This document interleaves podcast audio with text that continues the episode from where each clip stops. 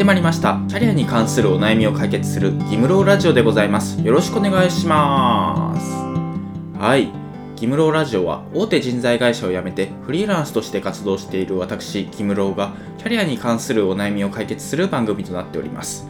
ということで今回のテーマは副業で仕事を取る方法というテーマで話していければなと思うんですが、まあ、副業で仕事を取る方法と言いつつもフリーランスとして仕事を取る方法とね結構共通する部分があるので、まあ、フリーランスの人もね合わせて聞いてもらえたら嬉しいです。で、まあ、副業で仕事を取る方法って大きく3つかなと思っていて、まあ、1つがクラウドソーシングサイトを使うっていうところと、あとはこちらから営業をかける。で、3つ目に自分で収益源を作るっていう大きく3つかなと思ってるんですけど、とはいえね、フリーランスとか副業で仕事を取ってる人ってたくさんいるので、みんなと同じ営業方法をしていたらね、どうしても単価が上げられなかったりとか、簡単に案件が取れなかったりとか、なんかそういうところがあるので、まあ、大枠はこの3つの分類なんですけど、そこから発想を膨らませて、新しい営業方法を作るというか考えていくっていうのも大事なのかなと思っています。例えば Twitter で案件を取るとかだったら、まあ、Twitter ではなくてまた別のサイトで案件を取ってみるとか、なんかそういう風にね、いろいろ工夫をしていくことで案件が取りやすくなるのかなと思うので、まあ、これはね、その今回の話は私の経験談みたいな形で、まあ、こういう風に案件取りましたよっていうところと、まあ、そこを踏まえて、ま、こういう風に発想を膨らませてみてくださいみたいな話をしていければなと思っています。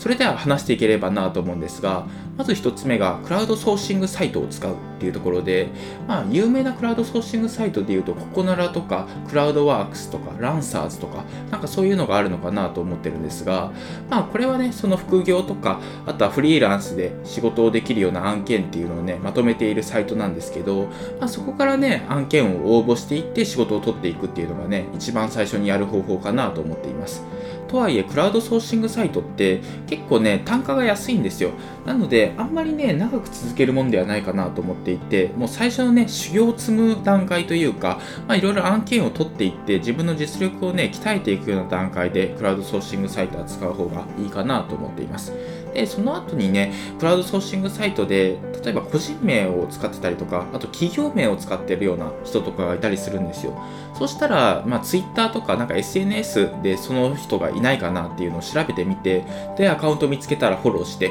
この度はクラウドソーシングサイトで案件をいただきありがとうございましたと。で、もしこれからもね、困りのことがありましたらお声かけいただけたら嬉しいですみたいな。そういう形でね、メッセージを送っておいたら、もし自分のね、納品したものが質が高いっていうふうに評価されていれば、まあ、次ね、何か困ったことがあった時にね、もう一回 Twitter とか SNS からね、連絡をくれるかもしれないので、そういう形でね、案件を取っていく、自分の直接案件を取っていくっていうのがね、一つ方法としてあるのかなと思います。まあこれはね、私がこういうふうに案件を増やしていきましたっていう話なので、他にもね、いろんな方法があると思います。クラウドソーシングサイトっていうのを足がかりにして、まあ自分だけの工夫というか、そういうのを考えてやっていくことで、まあお得意さんを増やしていくっていうところがあるのかなと思うので、まあぜひぜひね、その自分なりの工夫とか、ちょっと一つアレンジを加えてみるみたいな、そういうのがね、結構副業とかフリーランスで案件を取る上で大切なのかなと思っています。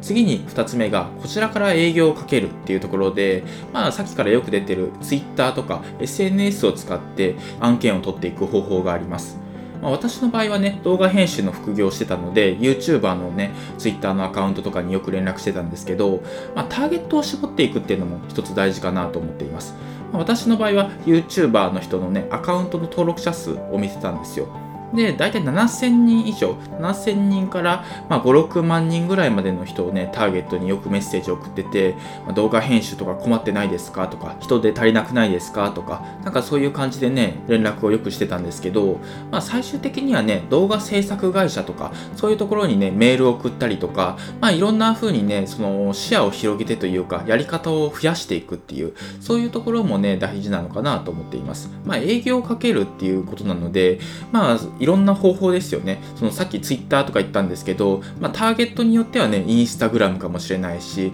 あとはジモティっていうね、地元の掲示板っていうところのね、お仕事募集みたいな、なんかそういうのもあるので、そこでね、掲載してたら案件取れたりもしますし、まあもちろんね、その職種とか、まあ、自分がやりたい副業の内容によってね、やり方は様々だと思うんですけど、まあ他の人がやってるものっていうのと、プラスアルファで、まあ、他の人があんまりやってない仕事の募集方法というか、営業方法っていうのをね、模索していくのも大事なのかなと思っています。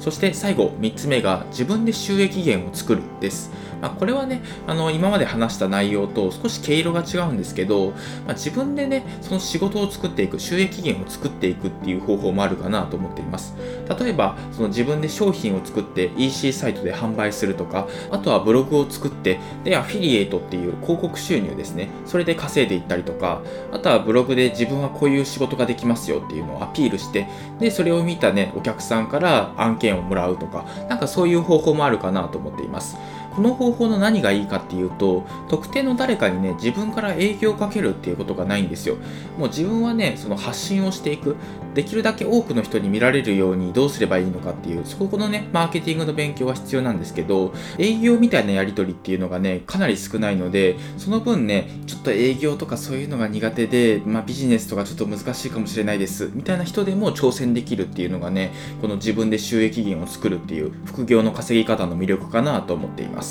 というわけで今回は以上になります。今回は副業で仕事を取る方法というテーマで話してきました。